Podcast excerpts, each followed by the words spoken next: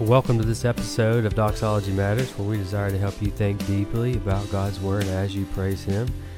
It's good to have you back listening on this episode. We appreciate all those who listen to the Doxology Matters podcast. Today is a special day. I think I say that every time we start a podcast, but I always feel like it is special. I've got one of the people that uh, love the most and think the most of here today, Pastor Doug Eccles, my pastor um, senior pastor here at Bethel Baptist Church. So I'm glad to have you. Hey, it's great to uh, be here. Great to be back with you. I know today is a special day in a sense of nothing to do with uh, the kingdom, but today is opening day, baseball. That's right. Looking forward to a new year baseball. 162 games to go. what time do the Nationals actually play? We play at 7:05 tonight. Excited. I saw where the Braves uh, take the field at three, and my schedule is full, so I'm gonna probably not get them on this first game, but I'll get them the next time. Uh, you probably won't miss much this today. Who's the Nationals play? Uh, we're playing the Mets. Okay, we're playing the Phillies. So, uh, well, w- this is a special weekend coming up. It's Easter weekend, and uh, do you have a favorite Easter memory? Maybe? Well, I would say the memories I have of Easter when I was growing up, we used to have a sunrise service. So we'd have to get up real early in the morning and head over to the church. We'd have a sunrise service, and then uh, we'd have breakfast at the church, and then have our regular Easter service. So getting up early is probably one of my memories of Easter and the sunrise. Nice. Now, what church would that have been at? That was at Zion Hill Baptist in Fincastle, okay. Virginia. Wonder why people started sunrise services. What is the significance about that? They are special. I've been part of them. Yeah, I think it has to go back to the passage of scripture where it says that uh, Mary arrived at the tomb early in the morning. And so people kind of play off of that passage of scripture and and then just the symbolism of the sun rising, the actual S uh, U N, sun rising, uh, reminds us of the fact that Jesus Christ rose again. Mm. Mm. Yeah, excellent. Um, we often will give a gift at Easter in a similar kind of way, of like at Christmas time. Do you have a favorite candy? I know you love mm. chocolate. Well, yeah, I do love chocolate. So I definitely have to say that the Reese's um, little the eggs with the chocolate and peanut butter, those are my favorites. I'm not a Peeps person; can't stand those things. and uh, not a real not, not jelly bean. I don't care for jelly beans either. So definitely the Reese's eggs. I saw the other day a Cadbury egg commercial. I hadn't seen one of those in a long time with the bunny. Mm, not a fan. Yeah, Cadbury eggs are different. Yeah. Not a Peeps fan. Okay. I'll know what to get you next year. well, um, you know, a lot of people celebrate Easter, Christians and non Christians alike. What is really, what is Easter all about? Well, Easter is about the the resurrection of our Savior Jesus Christ. And the resurrection is the, the single event in history that sets apart Christianity from every other every other religion in the world. Uh, you look at every religion that is out there, and the leader of that religion, uh, whether it's Muhammad or um, Buddha or whoever you want to choose, every one of those leaders is still in the grave. Hmm. But uh, for Christians, uh, we believe that Jesus Christ is no longer in the grave. He rose again, and because he rose again, we have eternal life. We can have the hope of eternal life. Hmm. I love that saying that I grew up saying as a kid. It's a bit kind of traditional, but the uh, He is risen, He is risen indeed. Mm-hmm. Just a simple saying that reminds us of the resurrection of Jesus Christ. Yes um, new um, non-believers or people that don't typically uh, non-church attenders, I should say, typically will come on an Easter Sunday. Why should they care about coming why should they care about Easter? Well, that's a great question. I think that a lot of people look at Easter as kind of a kind of tip. They come on Easter Sunday, kind of tipping their hat at, at God. They understand that there is something significant about the day, uh, even though they may not fully grasp, you know, the the the significance of it. Um, but I think that people, you know, should obviously be concerned about what happened on that day um, because of the ramifications that it has for our lives, the, uh, the the effect that it has on our eternal life. What are you thinking, kind of behind the curtain, as a preaching pastor on an Easter Sunday, seeing faces out there that you don't typically see? Like, what are what are you thinking about in regards to your message about how applying that message? What's going through if we could kind of know what's going on in your heart and your mind as you're mm. expositing the word on Easter Sunday. Yeah, I think my thought has always been to just make it as clear as possible, um, knowing that for some of the people that are in the congregation, I may not get another opportunity uh, in the next 12 months to share with them. And so I want to make sure that the gospel is clear and um, just pray that the Spirit uh, works in their hearts and their lives. Well, you always do that in a clear way. Uh, it sounds like you have a sense of urgency. Yes, absolutely. Like I said, we don't know if those people that are there are going to be, you know, don't know if they're going to be with us by the time the next Easter rolls around. And so we need to make sure we share the gospel clearly and with urgency and with passion so that they might hear and respond. We will most likely release this uh, podcast on April the 3rd, the day before uh, Easter Sunday. Um, can you give us a little taste of what your message will be on? Mm. Yeah, so I'm preaching through, I've been preaching through the Gospel of John uh, for uh, over a year now. And so just it, by God's grace and God's providence, uh, we are actually in John chapter 20 uh, for this week. How about that? And so uh, for the last three weeks, I was in John chapter 19, where it talks about Jesus' death, uh, where he was on the cross. And last week, we wrapped up with uh, John 19, uh, where they took Jesus off the cross. Joseph of Arimathea comes and asks for his body and he and Nicodemus take the body of Jesus and place it in the tomb. So this week we're picking up there in John 20, and uh, we're going to look at the resurrection. And uh, the resurrection, I'll just give you the first point, okay. and that is the resurrection is historical. Uh, there is historical details, uh, there's historical proof um, of the resurrection. And so we're going to look at John chapter 20 and the first few verses there, talking about the, the, the his, historicity of the resurrection and the application for that uh, for our lives is, is if, if it is true, and we believe it is, then our response is to believe.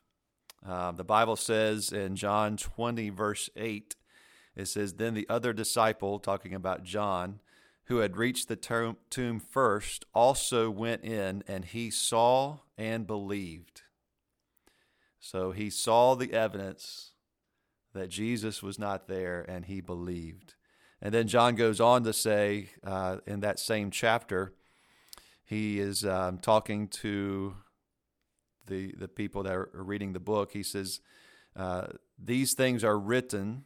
so that you may believe that Jesus is the Christ, the Son of God, and that by believing you may have life in his name. So we need to believe in who Jesus is and what he has done for us. Hmm. excellent. Amen to that. Uh, if you're listening somewhere, parts of the world, we have folks listening in Europe and um, uh, in Asia all, all, over the world, actually. Praise God for that. If you're listening and you want to hear one of Pastor Doug's messages in his John series, or this one in particular, you can go to bbcyorktown.org. and you can find those media resources. You can listen to the audio, or you can actually watch the video. So maybe if you don't have a church home, or if you do, uh, click on that link on Sunday afternoon after you've had lunch um, and listen to the message. I know you'll be encouraged as he explains the gospel.